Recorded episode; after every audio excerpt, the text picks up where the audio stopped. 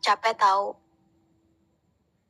Capek berusaha tidak suka kamu dan gagal melulu.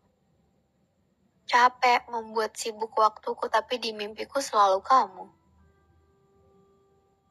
Atau semua hal yang ada kamu tuh sebenarnya gak nyata ya? Ya mimpi aja. Bahkan mimpi buruk atau mimpi indah juga aku udah gak tahu.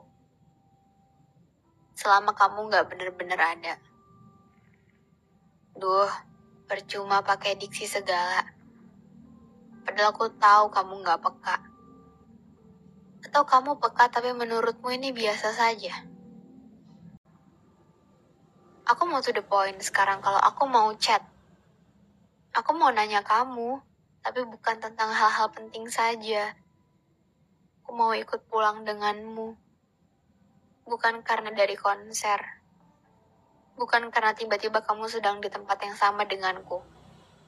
Pokoknya, pokoknya aku ingin berangkat dan pulang denganmu. Enggak, kamu gak harus jadi rumah. Jadi bandara juga tidak apa-apa. Yang penting ketemu. Yang penting masuk bagian perjalananmu. Ya, walau cuma sebentar. Karena tiketmu hilang. Atau pesawatmu delay. Karena cuaca buruk. Atau mungkin karena kita cuma sedang terlelap.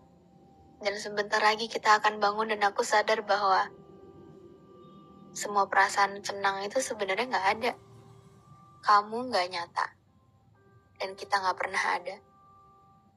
Dan itu kayaknya yang paling benar ya.